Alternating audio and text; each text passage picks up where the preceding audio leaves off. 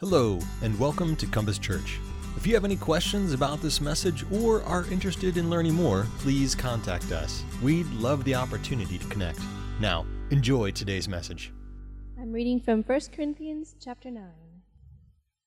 Am I not free? Am I not an apostle? Have I not seen Jesus our Lord? Are you not the result of my work in the Lord? Even though I may not be an apostle to others, surely I am to you for you are the seal of my apostleship in the Lord. This is my defense to those who sit in judgment on me. Don't we have the right to food and drink? Don't we have the right to take a believing wife among with us, as do the other apostles and the Lord's brothers and Cephas? Or is it only I and Barnabas who must work for a living? Who serves as a soldier at his own expense? Who plants a vineyard and does not eat of its grapes? Who tends a flock and does not drink of the milk? Do I say this merely from a human point of view? Doesn't the law say the same thing? For it is written in the law of Moses Do not muzzle an ox while it is treading out the grain. Is it about oxen that God is concerned? Surely he says this for us, doesn't he? Yes, this was written for us, because when the plowman plows and the thresher threshes, they ought to do so in the hope of sharing in the harvest. If we have sown spiritual seed among you, is it too much if we reap a material harvest from you? If others have this right of support from you, shouldn't we all have it the more? But we did not use this right. On the contrary, we put up with anything rather than hinder the gospel of Christ. Don't you know that those who work in the temple get their food from the temple, and those who serve at the altar share in what is offered on the altar? In the same way, the Lord has commanded that those who preach the gospel should receive their living from the gospel. But I have not used any of these rights, and I am not writing this in the hope that you will do such things for me. I would rather die than to have anyone deprive me of this boast. Yet when I preach the gospel, I cannot boast, for I am compelled to preach. Woe to me if I do not preach the gospel. If I preach voluntarily, I have a reward. If not voluntarily, I am simply discharging the trust committed to me. When this is my reward, what this? That in preaching the gospel I may offer it free of charge, and so not make use of my rights in preaching it. Though I am free and belong to no man, I make myself a slave to everyone to win as many as possible. To the Jews I became like a Jew to win the Jews. To those under the law I became like one under the law, though I myself am not under the law, so as to win those under the law. To those not having the law, I became like one not having the law, though I am not free from God's law, but am under Christ's law, so as to win those not having the law. To the weak, I became weak to win the weak. I have become all things to all men, so that by all possible means I might have saved some. I do all this for the sake of the gospel, that I may share in its blessings. Do you not know that in a race all the runners all the runners run, but only one gets the prize? Run in such a way as to get the prize. Everyone who competes in the games goes into strict training. They do it to get a crown that will not last, but we do it to get a crown that will last forever. Therefore, I do not run like a man running aimlessly. I do not fight like a man beating the air. No, I beat my body and make it my slave, so that after I have preached to others, I myself will not be disqualified for the prize.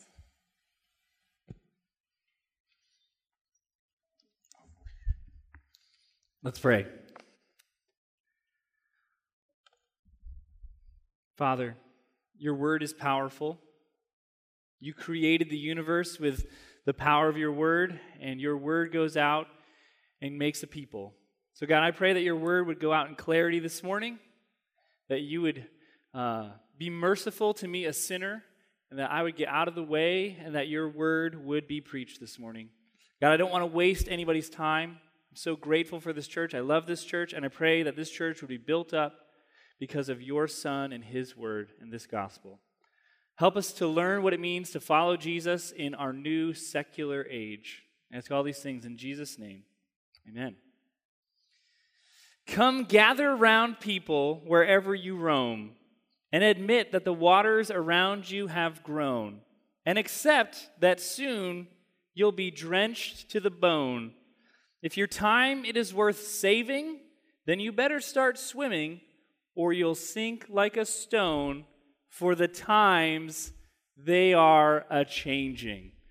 Back in 1963, when Bob Dylan wrote those words, no one had any idea the massive cultural shift that America would, would experience. I mean, it was just 25 years ago that Russ Moore, who's a theologian, when he was in college, uh, he had this regular coffee date with a friend. And that friend just so happened to be an atheist. Um, and so, you know, they would get together and talk about things, and in the course of conversations, God would come up. And um, it wasn't as though Russ's friend was antagonistic toward the faith, he just kind of saw it as irrelevant. Uh, it was kind of like as useful as talking about where elves lived. Like, it just, it's God, it's kind of weird, it just doesn't really have any relevance to my life.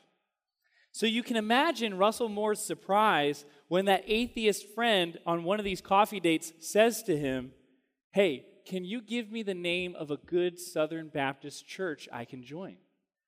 Russ was taken aback. He was like, Oh my goodness. And what happened?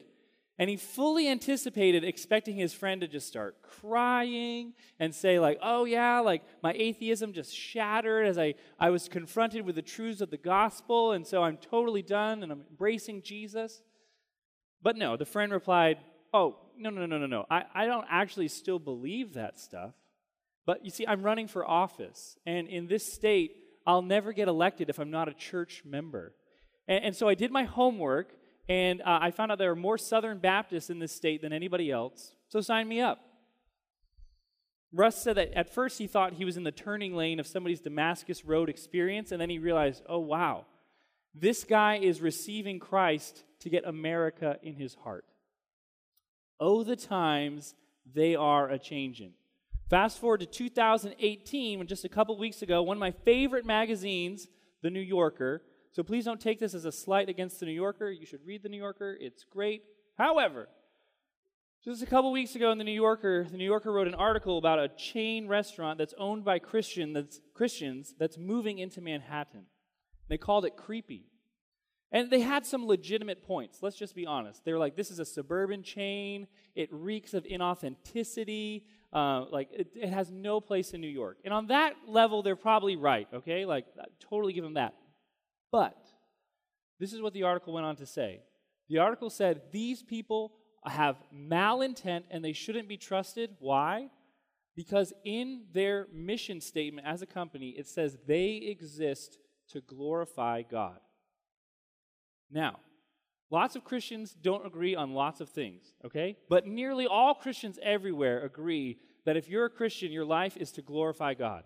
And even at that baseline level, that's creepy and we're viewed as shady.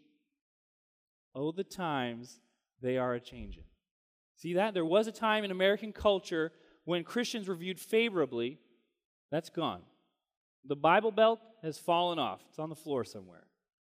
And, and just to be clear, I want to be crystal clear. I am not trying to call anybody back to the good old days, okay? I don't believe there ever were any good old days people have always been sinful, and America has never been a Christian nation.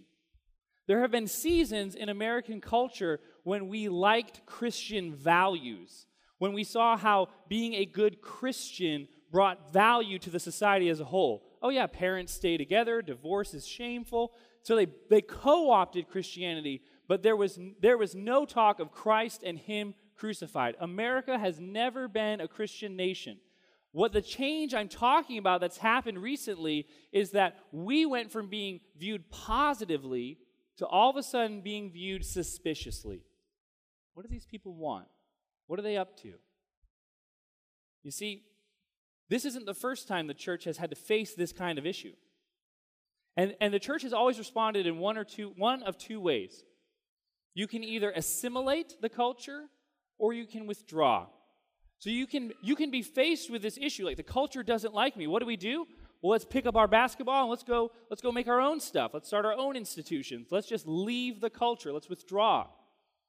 That's one option. The other option seems to be assimilate. And that's been happening in America for the past couple hundred years.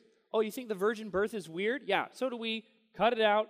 Resurrection, yeah, science has proven that people don't raise from the dead. We don't believe that either. Super weird. We'll cut all the weird stuff out. But when you assimilate and when you withdraw, in both sides, you lose the hope of the gospel. On one side, you lose the hope of the gospel because you're not around people to give them that hope. They can't see it. At best, you may do like drive by missions trips where you're just like, oh, I got to tell you everything about the gospel. I don't know anything about you, but here's the gospel. And if you don't believe in six seconds, you're going to hell. Bye bye. You're really scary. And on the other side, you have you have no hope to offer them because you you are them. You've cut out everything that makes Christianity weird. You've cut out all the distinctions, and there's nothing left to offer. Do you feel that tension? That's the world we live in. Now that you feel that, you're able to start to understand why Paul is talking about meat offered to idols.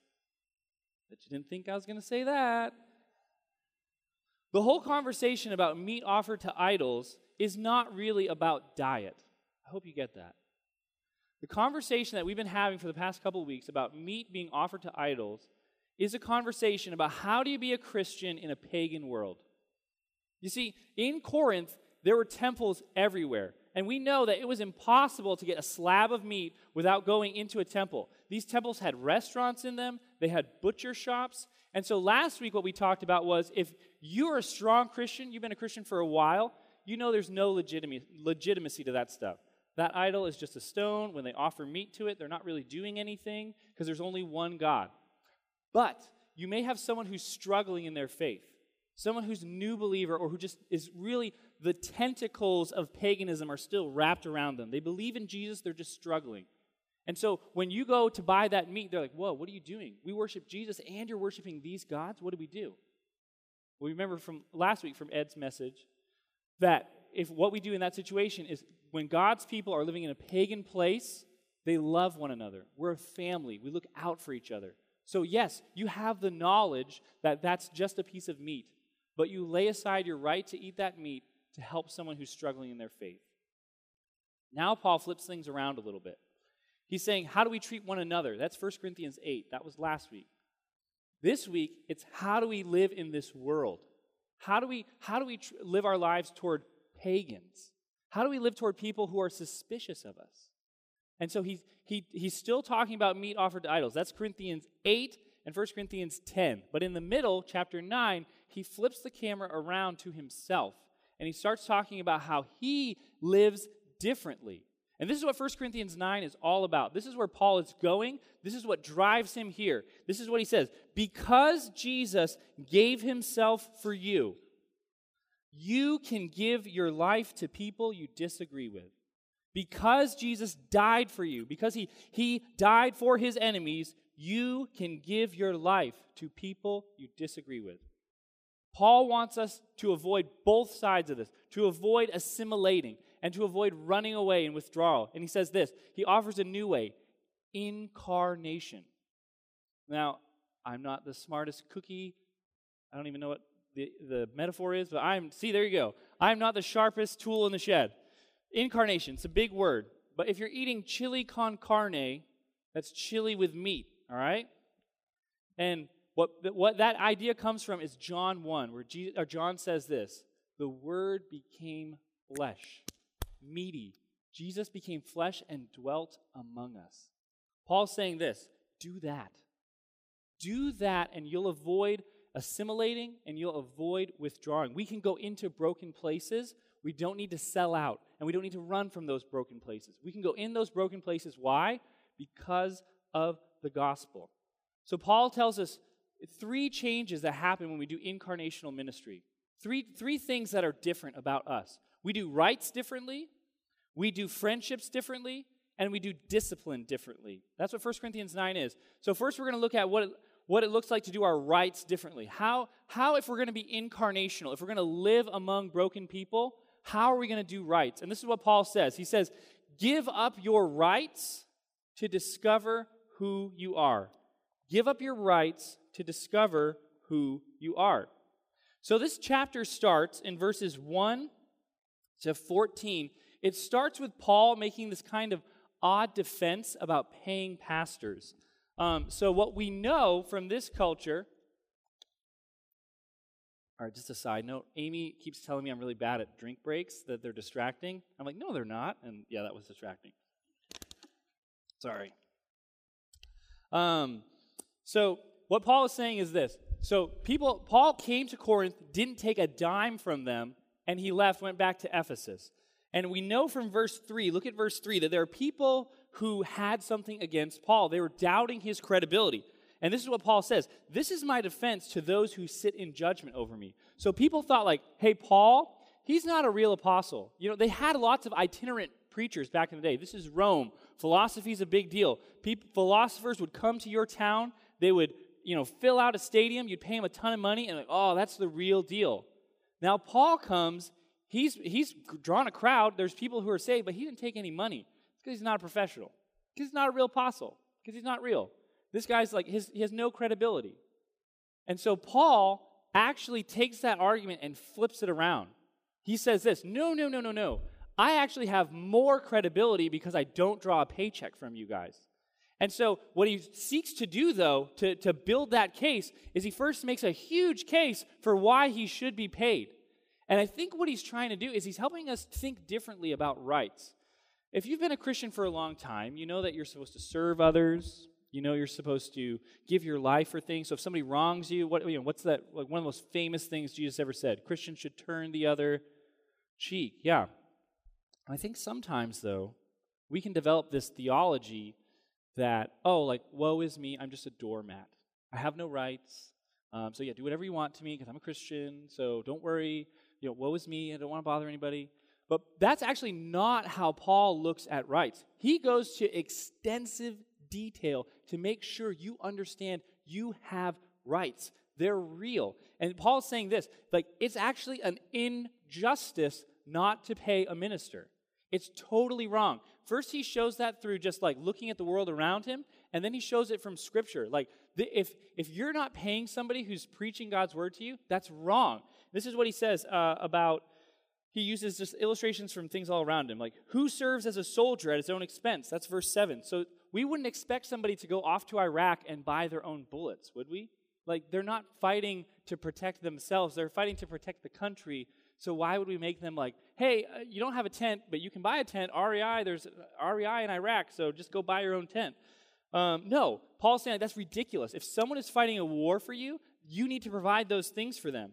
But then he says, like, look, I'm not just getting this from like looking around at things. I don't want you to think I'm just applying the laws of nature wrong. This, God's law is actually really specific about this. So in verse 9, kind of one of the confusing things that Paul says is this. He says, Doesn't the law of God say something about this? Doesn't it say, Do not muzzle an ox while it's treading out the grain? So I grew up on an alpaca farm, um, but that's not a real farm. So I really had no idea what it meant to, you know, ox treading out the grain. That was like totally foreign to me. So there's actually videos on YouTube. You can look this up. And I confirmed this with a farmer this morning. So, um, grain, when you, when you cut this grass and you throw it down on the ground, there's a stem and there's a grain connected to that stem. And you need something heavy to separate those two things. And so what people would do sometimes they'd find like a huge heavy board and they'd throw it on and they'd drag it over. They'd use this giant stone and they'd push it over it. Or if you're in a more rural agrarian context, you would just have oxen walk all over this grain. And so um, what some farmers would do in order to maximize their profit is they would tie the mouths of the oxen shut so that when they're walking over this grain, they're looking at all this food, but they can't eat it, so there's more to sell. Paul says that's unjust. That's wrong. You wouldn't have that grain if it wasn't for that ox. So what you're doing here is wrong. And that's what Paul is saying here. He's saying, like, I'm not paid by you all, and that's unjust. So don't think about when we think about rights, please don't have this attitude toward your rights. When we're today we're going to call you to surrender your rights. Don't think like, "Oh yeah, like that's woe is me, like I have no rights. I'm just kind of like a doormat." No, no, no. You have rights. Paul is saying this, though love gives up those rights willingly. Love costs you something. Love isn't just like, oh, I'm a doormat, so this is what doormats do. No, no, no, no, no. I'm not a doormat, but I'm willing to serve you. And that's what Paul's doing. Why? Is it because he's just a nice guy?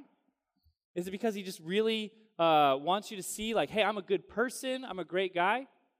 No.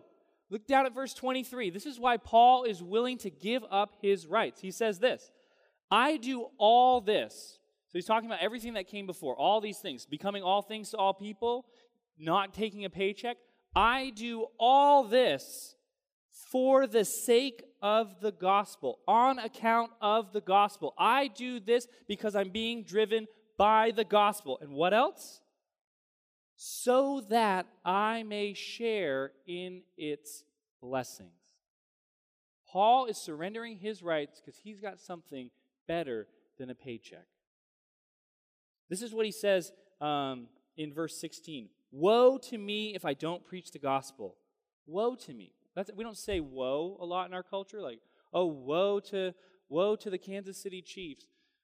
Um, woe, though, is it's a funeral term. It means you are dead, goodbye.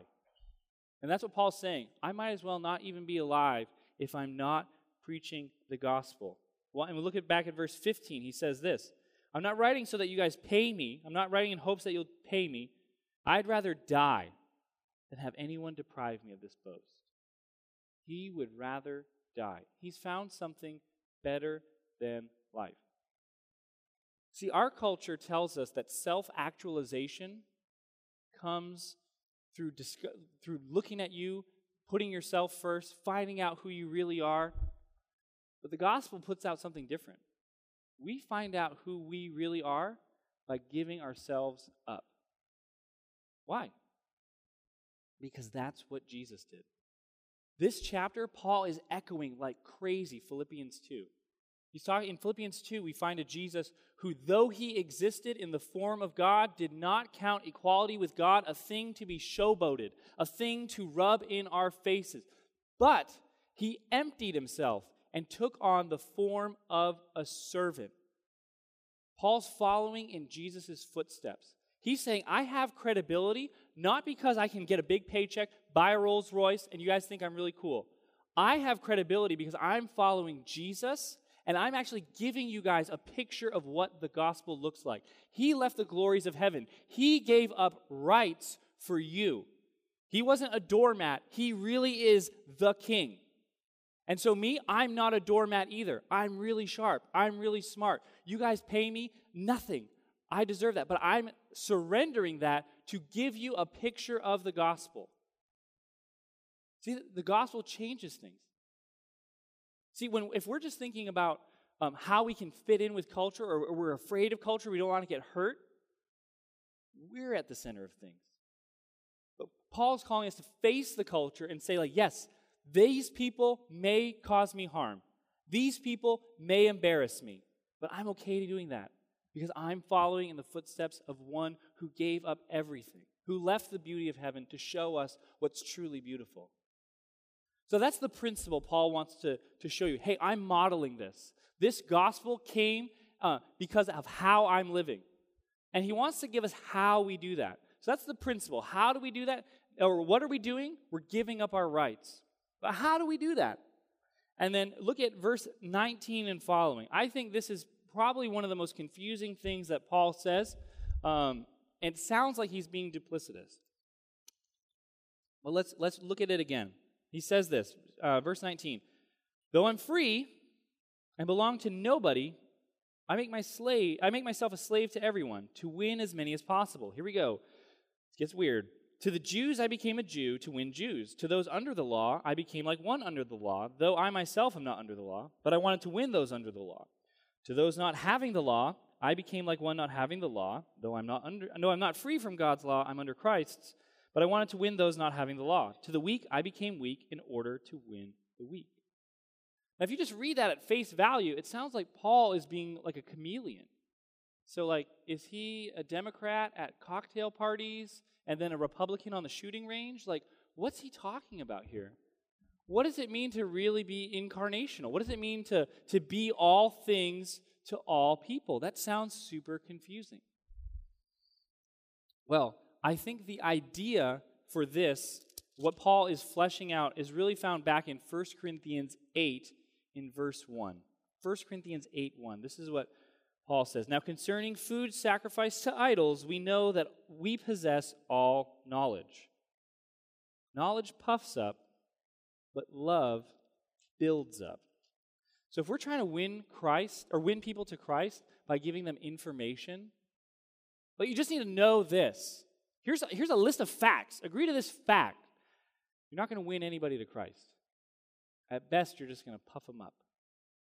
But if we love people, we can actually build them up into Christ. And that's what Paul is describing. Though he does not say the word love in 1 Corinthians 9, what he is describing is love in motion. One of my favorite verses in the Bible is Jude 22.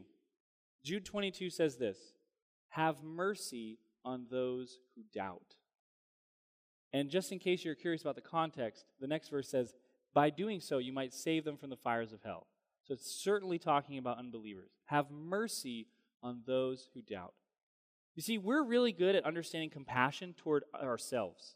Like we've memorized Hebrews 4, we have a great high priest who empathizes with us. We, we know Jesus' compassion personally, but when it comes to lost people who are, their life is just a dumpster fire, is compassion our reflex? Paul's saying it should be. Paul's, Paul's saying this to the weak, I made myself weak. I entered their world. I made their problems my problems. And it gets confusing. He says things like this to the unrighteous. That's what it literally says. It's to those who don't have the law, it literally says, to the unrighteous, I became unrighteous. What does that mean? Paul's saying incarnational ministry isn't afraid of how it looks. There's going to be people on your left and on your right who think you're messing this all up. The people who want to withdraw are going to be like, man, you just got coffee with an unbeliever. Did you give him the whole gospel right away? Like in the first two minutes of your coffee? You're wasting your time. What are you doing? And there's going to be people on your left who are assimilating and they're like, you're not being loving. You don't care about that person, telling them they're sinful. But incarnational ministry blows through both of those things. It says, no, no, no. I make the, the problems of the people around me my problems. I take ownership of that. What are you afraid of? Okay, I'm not afraid of that, but let, let me understand that. I want to get at that. Um, you see, the, if Paul just left it at, I became all things to all people, you'd have just assimilation. I became all things to all people, and guess what? Everybody liked me. It was so great. But he doesn't say that. He says this I became all things to all people so that I might save some. We enter people's worlds, we understand what they're going through, we walk with them, not so that we're liked, but ultimately to confront them. The point of relationships is so that we are able to say, hey, I get the questions you have. Here, here's the answer. Let me, let me point you to Jesus. It can be so easy to have friends who aren't believers and be friends with them for years without ever hitting the topic. You dance around it, and you might feel good about it, but have you entered their world to confront? Paul's trying to call us out of comfort. We don't build friendships just for the sake of friendships. We build friendships because we want people to flourish. And wholeness can only be found in Jesus. Like when we see our unbelieving friends and we see them looking to their careers for their identity, when we see them looking toward their kids for their identity, and we see that and we go, great, that's awesome. But we never actually say, like, hey, there's something better. Have you thought, ha, has anyone ever shared with you the gospel? We're missing the point of friendships. That's not incarnational. So this is hard. This is super hard. I mean, I have friends that we've been friends for years, and I, I've, ooh, like they know where I stand, but I, oh, let's, can we, it's Thanksgiving. Do we really need to talk about this? But that, Paul even makes uh, allowance for this being hard. He all of a sudden becomes like a Midwest pastor on you. Like at the end of the passage, he starts making all these sports analogies. He's like, people run, people box. And it's like, wait, what is happening here? But here's what he's saying He's saying this like, I know this is a hard way to do life and a hard way to do ministry, but you need to build rhythms in your life that remind you of the gospel. So we can all say, let's be incarnational, but unless if we really build rhythms, we're going to slide into one side or the other. And so Paul ends this chapter, starting in verse 24, by inviting us to build rhythms in your life that remind you of the gospel. Uh, look at verse starting in verse 24. Don't you know that in a race all the runners run? Uh huh.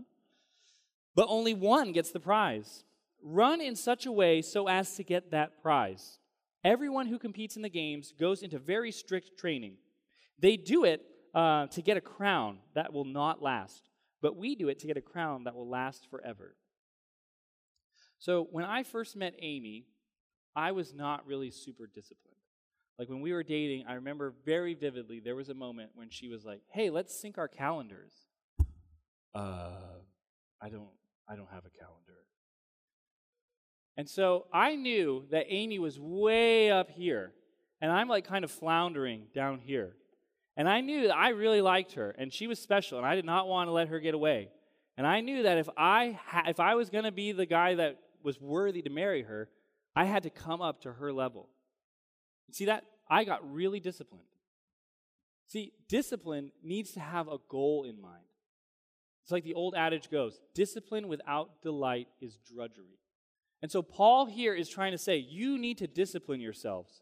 You need to really make sure that this incarnational life isn't just a fleeting fad in your life, but it's actually something that you do till the day you die. And he's saying this, though build that into your life. Discipline yourself so that you stay on track of this. And he, he does that with offering hope, and then he gives us a warning. The hope that he gives us is found in verse uh, 25. He says this Everybody who competes in the games goes into strict training. They do it to get a crown that won't last, but we do it to get a crown that will last forever. See, he's reminding us of eternity. He's saying, hey, this suffering, being a stranger in a land, it's all just a season. This, even if you rock it and do well, it's not going to last forever. He's trying to pick up their eyes from their current situation and remind them of eternity. That one day we'll be in the new heavens and the new earth and we'll have rewards that are lasting. If you nail it in this life and this life only, it's so temporary. So Paul's trying to remind them of the hope. Like what that's important because what you're motivated with yourself is how you're going to motivate other people. So if I'm anxiously frantic to get out of the door on Sunday mornings, and I'm like, Amy, Jet, come on, like we got to get there right on time. People need to see that we're like on time. Come on. Like I'm going to motivate, if I'm anxiously frantic, I'm going to motivate them to be anxiously frantic. But Paul doesn't motivate people to live incarnationally by being angry, by bringing down the hammer. He motivates them through the hope, the ultimate prize, the end of the story. Like, hey, Jesus and his kingdom does not end. This is just a season. You are only strangers for a time. But there's also a warning here. And I think we in America do well to take this warning very seriously. Look at verse 27. I beat my body, I make it my slave, so that after having preached to others, I myself will not be disqualified for the prize. What's Paul saying? He's saying this I've lived in such a way where every single decision I've made points to the gospel. I gave up my rights so that I could say, like, look, this is a picture of the gospel. This is who Jesus is. Now imagine Paul stole money or he had an affair. He's totally disqualified. That gospel he was preaching, everyone's going to look and be like, I knew it. I knew it. This wasn't really about hope. This wasn't really about being reconciled to God. This you were just trying to get money. You're just trying to get girls. We need to take that really seriously because we're speaking to people, the culture around us, who, in their eyes, and honestly, in a little bit of reality, we are disqualified. When you think about, if someone thinks about America as a Christian nation, uh, what many people hear is their mind goes back to a time, oh, yeah, I remember when America was a Christian nation. That's when blacks sat on the, on the back of buses. We had Jim Crow laws. Sexual harassment was rampant in the workplace. Men ran things. I remember a Christian nation. No, thank you. How do we how do we respond? Do we just come back with knowledge? No, no, no, no, no, no, no. Here's all the ways Christianity is awesome. No. Come back with love. We become all things to all people. This message is super relevant for the church today. The Me Too movement, as many of you are familiar with, um, has a subset called the Church Too movement. And there are many prominent evangelical pastors who are coming out in scandal saying, like, yeah, I, I behaved inappropriately years ago. That discredits the gospel. That's working us backwards. And we live in a culture where everybody sees that. They saw Americans trying to grapple for the White House, they saw Americans fighting for power. Are we about that? Or are we about Christ and Him crucified? What do we want? Paul's saying this build rhythms in your life that remind you of the gospel and be aware you can disqualify yourself. That's a warning we need to take seriously. We, we, our witness can be damaged. And so, as I close, I just want to give you guys four nudges, four gentle pushes. Um, first, four to keep you from withdrawing. Withdrawing is a real temptation. I get it. The world is a scary place. So I want to give you four nudges that if you make these rhythms of your life, it makes withdrawing difficult. And then we're going to do four nudges to keep you from assimilating. So, four nudges to keep you from withdrawing. Number one, work out with somebody from a different worldview. This is Columbia, Missouri, okay? This, this isn't, I don't know where it's, this isn't Rockbridge, all right? Like, they're the, they're the whole world's here, all right? The university's here. You can find somebody from a different worldview, okay? Work out with them. You're like, oh, working out costs money. Great thing about Columbia, Missouri, the trail is free, okay? Just invite somebody who doesn't think like you to walk on the trail and make that a rhythm. It's really difficult to withdraw when you like the people you want to withdraw from. Make that a rhythm. Work out with somebody from a different worldview. Number two, become a regular at a coffee shop or a restaurant. It's amazing that if you just show up at some place over and over again, you start to see the same people. Become a regular at a coffee shop. You'll start to build relationships. You'll start to see people, and that nudge makes it a little bit more difficult to run away. If you have kids, arrange play dates for your kids with kids of parents who don't know Jesus. This is a great one. You can get instant, like, common ground with people. Oh, your kids drive you crazy? They drive me crazy. Boom, you're in. Make that a rhythm of your life. The last one invite coworkers over to your house for dinner. We've had friends that they made, uh, they had a night of the week where they would always have people over, and it became such a regular rhythm. At first, it was hard, it was awkward, it was unusual, but after a while, it became so regular that it felt weird if they didn't do it. It was just a natural extension of what they do. Again, it's difficult to run away when people are in your house. Four nudges to keep you from assimilating, four nudges to keep you from becoming like others to reach them uh, in a way that's not helpful. First one take a week off from Netflix. Now, I'm never, I promise, this is a promise, I will never tell you what to watch. I will never tell you, I'm not here to be your mom, okay? Well, you're a grown up. But Time Magazine in 2015, so this is ages ago, right? In the internet age, this is forever ago. Time Magazine said that the average Netflix account holder watches one hour and 36 minutes a day of Netflix. And this was even before Stranger Things came out, okay? If you're watching one hour and 36 minutes a day of Netflix, that's junk food. You're just blindly consuming. And when you just consume stuff like that, it shapes you. Shapes you in ways you don't know. Take a, day, take a week off. You'll start to see like ways that you were shaped by things. I did this uh, once, and I, I didn't even realize that this is like not sin at all, it's just stupid. But I realized I'm like, su- I was super afraid of like I thought I'd have to like fight somebody one day. Like I've seen one fight in my whole life, but I remember like, oh, everyone's ready to fight me. I'm like, I think I'm being shaped by TV. Oh, that's sad. Like I'm an adult, and I, oh my gosh, TV shaping you. Take a week off. Take a week off from social media. Number two, take a week off from social media. You might be scared all the time because you're reading news all the time that's designed to get your attention so you keep clicking on things. And so you start to think the world may be worse than it really is because you have fallen sucker to uh, the media age, okay? Like, listen, I'm not trying to say we shouldn't be informed. We should absolutely be informed. But these news media outlets are businesses, okay? They get money by you going on these sites. Take a week off. They're shaping you in ways you don't know. Take a week off. You'll start to see ways that you've already assimilated in little ways that your, your, your fears, your hopes, what you think the good life looks like is being shaped by how much time you spend on social media. Instagram, I think everybody, but especially this row. Instagram, Instagram is selling pictures of what the good life looks like.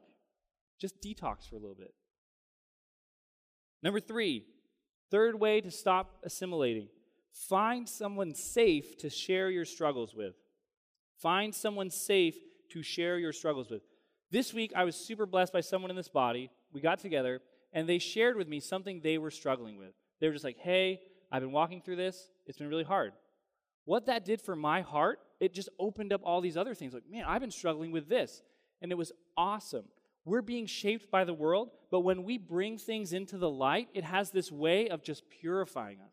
Like when we deal with things together, we're able to walk. Like you guys are struggling with, we're all struggling with how do we live in this brave new world. Share that with somebody. Say, hey, you know what? Like, I think I'm angry because I'm being shaped by the culture. Hey, you know what? I'm scared of the culture. I'm running from the culture. When you share that with people, when you bring things into light, it has this amazing therapeutic result. Find someone safe and share your struggles with them.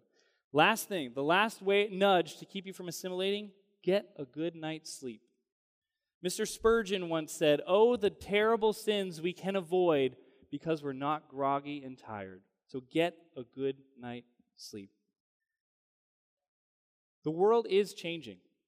The times are changing. But you know what's not? The hope of the gospel. The message that Jesus ran into brokenness. He ran into the burning building to rescue us. We can go back into the burning building of our culture and rescue others. We don't have to sell out. We don't have to run. Let's pray. Father, I thank you for your Son. I thank you that He became sin who knew no sin so that we might become the righteousness of God in Him.